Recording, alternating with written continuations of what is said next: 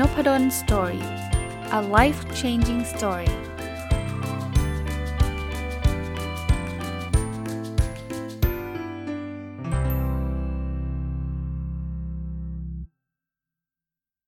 สวัสดีครับ ยินดีต้อนรับเข้าสู่ Nopadol Story podcast นะครับ เรายังคงอยู่กับรายการ My Book ซึ่งเป็นรายการที่ผมได้จัดทุกวันอาทิตย์นะ เอาหนังสือที่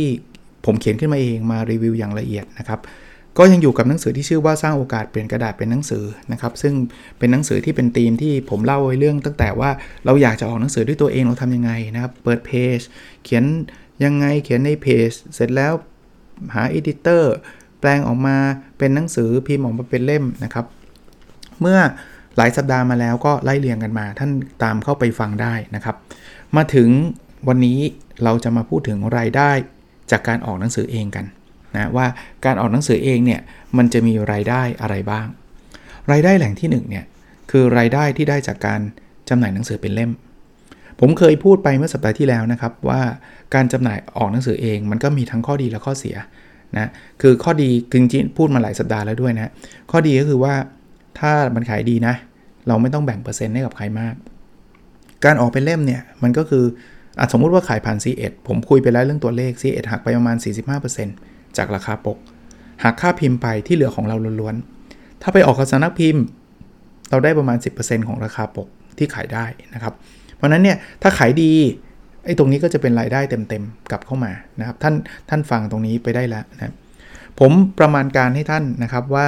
ถ้าท่านแล้วแต่ตั้งราคาแล้วแต่แต่จำนวนการขายนะ สมมุติว่าตีว่า 3,000 เล่มแล้วกันนะ หนังสือประมาณสัก 250 หน้า แล้วตั้งตั้งราคาขายสัก 250 บาท เอาเป็นตัวเลขนะครับ ถ้าขายหมดนี่คือวงเล็บแบบ big if เลยนะ big if ก็คือวงเล็บใหญ่นะว่าขายหมดหรือเปล่า ขายหมด 250 บาทคูณ3,000 เล่มก็ 750,000 บาท สมมติอีกว่าท่านไม่ได้มี connection อะไรมากมาย ท่านออกแบบหนังสือแล้วก็ไปพิมพ์ 3,000 เล่มก็ไม่ได้เยอะอะไรแล้วพิมพ์สีอะไรเงี้ยนะ สมมุติว่าเล่มละ70 แล้วกัน ราะฉะนั้นเนี่ยค่าพิมพ์ 3,000 เล่ม 70คูณ3,000 ใช่ไหม210,000บาท มันแปลว่าท่านได้750,000ใช่ไหมค่าพิมพ์กินไปแล้ว201,000ก็จะเหลือ504,000นะ504,000เนี่ย เราเมีหนังสือโปรโมทอีก เรามีค่าโปรโมทอีก 30,000นะหากออกไปก็เหลือ 501,000 นะครับ 501,000 ถ้าถ้าอันนี้ ผมวงเล็บไม่ได้ขายผ่าน C1 นะ ยังไม่ได้หักนะในนี้คือขายผ่านเพจอย่างเดียวนะกำไรสุดที่5 0 0 0 0 0 จากการลงทุน 7 5 0 0 0นี่กำไร 68%นะแต่ถ้าเกิดเจอ C1 ไปอีกก็อาจจะกำไรลดลงมาอีกนะครับ แต่อย่างที่ผมบอกว่า เฮ้ย มันยากเนาะการขายผ่านเพจอย่างเดียว3 0 0 0เล่มเนี่ยต้องเรียนตรงๆนะว่าไม่ใช่เรื่องง่ายเลย สมมุติว่าอะขายผ่าน C1 แล้วกันอาจารย์ลองลองคำนวณที่ดูหน่อยสิ C1 หักไป 45%นั้น 45%จาก 7,500จำได้ไหมครับนะราคาขายหนังสือเรา 250 บาท 3,000 เล่มอะ่ะจะโดน C1 หักไปประมาณ 337,500 นะครับ เราก็จะเหลือเงินประมาณ 172,500คำนวณมาให้ละ หนังสือผมเขียนไว้นะครับ จากตัวเลขตัวนี้ หารจากเงินลงทุนที่เราลงไป 7,500เนี่ย ก็23%นะ การลงทุนที่ได้กำไรประมาณ 23%ก็เป็นการลงทุนที่ ผมคิดว่าน่าจะดี แล้วโอกาสที่เราจะขายได้ครบ 3,000 เล่มก็ง่ายขึ้น เพราะว่า C1 เขามีสาขาทั่วประเทศ เอ๊ะ อาจารย์ลองคำนวณสำนักพิมพ์หน่อยได้ไหม ถ้าสำนักพิมพ์นะ ขาย 3,000 เล่มเหมือนกันนะ เราขายเล่มละ 250 เราจะได้เล่มละ 25 บาท ก็ 25 บาทคูณ3,000 เราจะได้ 75,000คนบอกโอ้โหน้อยกว่าตั้งเยอะ แต่เราไม่ต้องลงทุนเลยนะ ไม่ต้องรับความเสี่ยงด้วย อันนี้ก็ต้องลองลองคิดดู อันนี้คือรายได้จากการขาย นะจะขายเองขายพันซีเอ็ดหรือหรือจะเป็นสำนักพิมพ์ก็ลองพิจารณาดูเอง รายได้ที่ 2 อันนี้จะเป็นรายได้ต่อเนื่องแล้ว บางคนบอกว่าจะดีกว่าการขายหนังสืออีก คือรายได้จากการบรรยายครับ โดยธรรมชาตินะ เวลาเราเขียนหนังสือเล่มไหนเนี่ย เรามักจะมีศัพท์ภาษาอังกฤษเรียกว่า authority ก็คือหมายความว่าคนก็จะเริ่มนับถือเรามากขึ้นว่าโอ้ยคนนี้มันเชี่ยวชาญเรื่องนี้เว้ยมันเขียนหนังสือเรื่องนี้เลยนะ อาจารย์นพดลเขียนเรื่อง OKR เขาต้องรู้เรื่อง OKR แน่นอน ไม่งั้นมันไม่เขียนเป็นหนังสือหรอกถูกปะคราวนี้สิ่งที่เกิดขึ้นคืออะไรครับ องค์กรต่างๆ เขาก็จะเริ่มรู้จักเรามากขึ้น เขาก็จะติดต่อเรามา อาจารย์ช่วยสอนหน่อยไหมนู่นนี่นั่น ผมเนี่ยเล่าเล่าประสบการณ์ส่วนตัวให้ฟังนะซึ่งเป็นเป็นความอ่อนหัดของผมมากเลยเพอเอิญผมเนี่ยอาชีพเป็นอาจารย์อยู่แล้ว แล้วก่อนหน้าที่ผมจะออกหนังสือเนี่ยนะ ผมก็ได้รับเชิญบรรยายอยู่แล้ว แล้วก็ผมโชคดีแล้วกันนะครับ ที่ท่านกุณาให้เกียรติเชิญผมบรรยายเยอะมาก จนมาวันหนึ่งผมรู้สึกว่า เฮ้ย ถ้าผมบรรยายเยอะขนาดนี้ผมไม่ไหวแล้วล่ะ เฮ้ยผมเขียนหนังสือดีกว่า คนจะได้เชิญบรรยายน้อยลง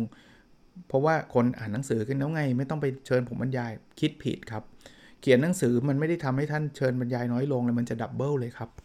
เพราะฉะนั้นเนี่ย เราเราต้องระวังเรื่องนี้ แต่รายได้แน่นอนครับการบรรยายก็แล้วแต่เรทของแต่ละท่านเนาะท่านก็คูณกันเอาเองก็แล้วกันนะครับว่า rate การบรรยายเนี่ยที่องค์กรนั่นจะเชิญมาเนี่ยท่านจะคิดชั่วโมงเท่าไหร่เพราะ rate มัน vary มากเลยนะหรือไม่บรรยายแบบประเภทต้องรอให้องค์กรเชิญ ฉันจะเปิดคอร์สเองทำได้หมดฮะสมมุติว่าท่านเปิดคอร์สผมคำนวณตัวเลขคร่าวๆนะ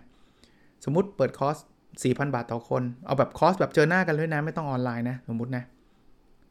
โรงแรมเขาคิดทั้งวันเนี่ยหวันเนี่ยรวมอาหารเที่ยงเบรก2เบรกสมมติ 2,000 บาท ก็กำไร 2,000 บาทต่อคนเนี่ยถูกไหมถ้าเราได้กำไร 2,000 บาทต่อคน เรามีคนเรียนสัก 40 คน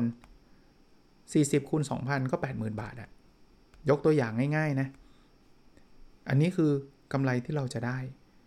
เพอเพอเนี่ย มากกว่าการออกหนังสือ นี่คือคอร์สเดียววันเดียวนะ แล้วถ้าเกิดปีหนึ่งเราทำได้สักห้าครั้ง4 0 0 0 0 0บาท อาจจะมากกว่าการออกหนังสือก็ได้ แต่อย่าเพิ่งคิดถึงทางบวกอย่างเดียวนะ บางทีคนก็อาจจะไม่ได้เข้าคอร์สเรา เพราะเราก็ยังไม่ได้ดังมากขนาดนั้นก็ต้องคิด และเดี๋ยวนี้เนี่ยทางเลือกมันก็มีเยอะนะ คือ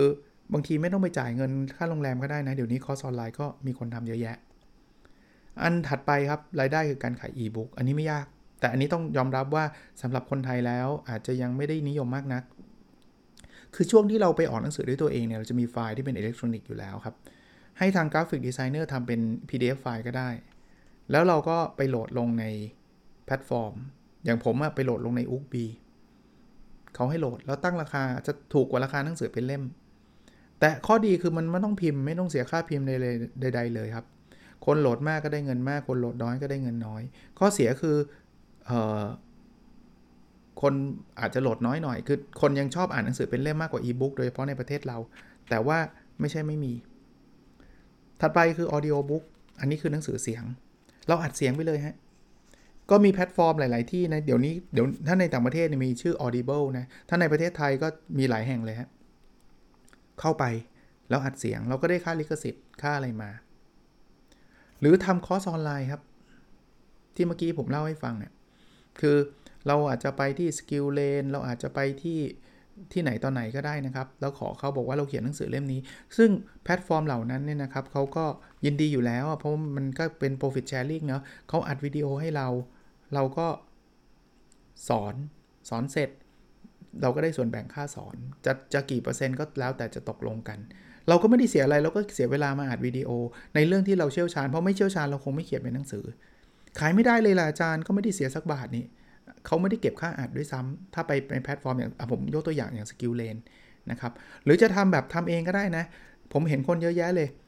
นะอัดผ่านซูม ถ้าอยากจะเป็นแบบวิดีโอเนี่ยตอนนี้ผมเวลาผมผมจะทำรายการผ่าน YouTube ซึ่งกำลังวางแผนจะทำอยู่เนี่ยนะครับ ผมก็อัดผ่านซูมธรรมดาเนี่ยแหละ หรือจะเป็นลักษณะทั่ว ๆ ไปที่ที่เราเจอกันแบบ face to face ไม่ได้ช่วงล็อกดาวน์เราจัดซูมเลย นัดกันแล้วส่งลิงก์ไป เดี๋ยวนี้ทำง่ายเลยง่ายกว่าเดิมตั้งเยอะ ตอนที่ผมเขียนหนังสือเล่มนี้เนี่ยยังไม่มีซูมแบบแบบปัจจุบันด้วยซ้ำผมมีเพิ่มเติมให้นิดนึงสำหรับคนที่เชี่ยวชาญภาษาอังกฤษนะ คือท่านสามารถเอาหนังสือที่ท่านเขียนเป็นภาษาไทย แปลเป็นภาษาอังกฤษ มีค่าแปลแน่นอน ถ้าท่านทำเองได้ก็ทำถ้าทำไม่ได้ก็ต้องจ่ายค่าแปล ซึ่งค่าแปลก็ต้องไปดูว่ามันกี่หน้าหนังสือท่านยากง่ายแค่ไหน ก็อาจจะเป็นหลักหลายหมื่นก็ได้ นะครับ หรือบางคนเชี่ยวชาญมากกว่านั้นคือเขียนเป็นภาษาอังกฤษตั้งแต่แรกเลยทำได้ ข้อดีคือคนอ่านจะเยอะขึ้น ข้อเสียคือคนไทยอาจจะอ่านน้อยลง ผมเคยแปลหนังสือเล่มเล่มเล่มแรกของผมนะ เล่มจิ๊กซอตัวสุดท้ายของความสำเร็จ เป็นเล่มแปลเล่มแรกเนี่ยแปลเป็นภาษาอังกฤษชื่อ The Last Jigsaw Piece for Success ไปลงในเมซอนได้เลยนะครับ ง่ายมากนะครับ ลงได้เลยครับ แต่ถามว่าโหลงแล้วเป็น bestseller แบบไหม เปล่าๆครับ เพราะคนผมก็เป็นหนึ่งใน ตัวเล็กๆ คนหนึ่งแต่มันภูมิใจนะ มีหนังสืออยู่ในเมซอนตอนนี้มีอยู่3 3เล่มแล้ว Measure What Matters เล่มหนึ่งนะครับ อีกเล่มหนึ่งชื่อ OKR นะครับ ลองไปเสิร์ชดูได้ชื่อผมนะครับใน Amazon ก็ไม่ยากอะไรไม่ยากอะไร แต่ว่าอย่าหวังอย่าหวังว่าจะรวยทันที Amazon คนอ่านเยอะจริง แต่ว่าคู่แข่งเราก็เพียบเลยนะครับ ต้องใช้ต้องใช้เงินระดับหนึ่งในการแปล แต่พอแปลแล้วมันเป็นอีบุ๊ก เออไม่ต้องทำเป็นเล่มด้วยนะครับ เพราะว่าเขามี print on demand ให้เลือก ถ้าใครอยากสั่งเป็นเล่มเนี่ยสั่งสั่งทางผ่าน Amazon Amazon เขาไปปริ้นให้เป็นเล่มๆส่งมา ผมเคยสั่งหนังสือตัวเอง เลยรู้ไงว่ามันมันทำมาได้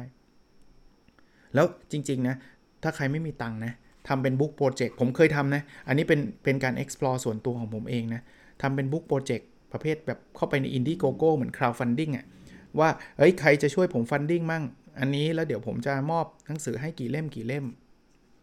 ผมแม้แม้กระทั่งลองโปรโมทขายผ่าน Amazon ไม่ได้กะรวยแหละตรงๆนะครับ อยากได้ประสบการณ์ขายหนังสือผ่าน Amazon ซึ่งจ่ายเงินเยอะต้องยอมรับ แล้วก็ยอดขายไม่ได้ดีสักเท่าไหร่นี่ก็เรียนด้วยความเป็นจริงนะครับ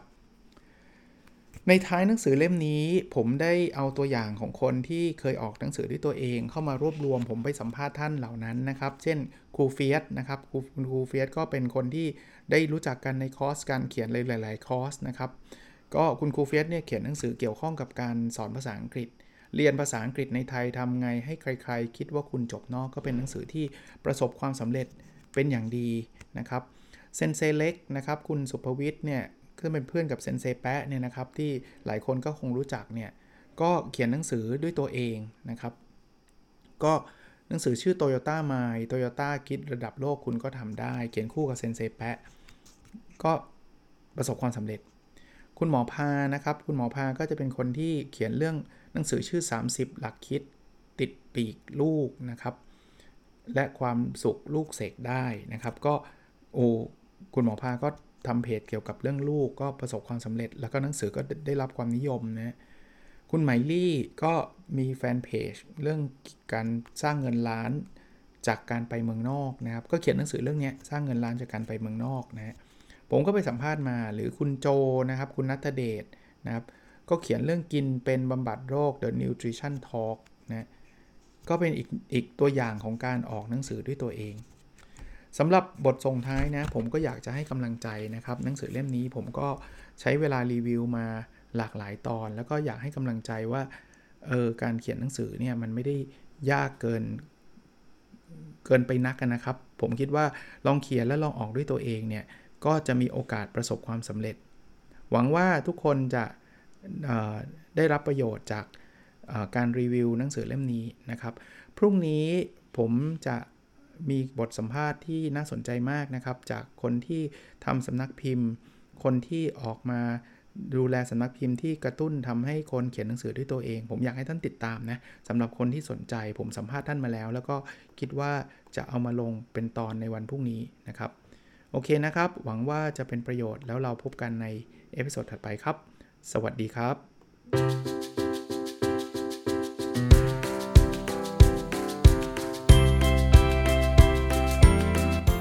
n o p a d o n Story a life changing story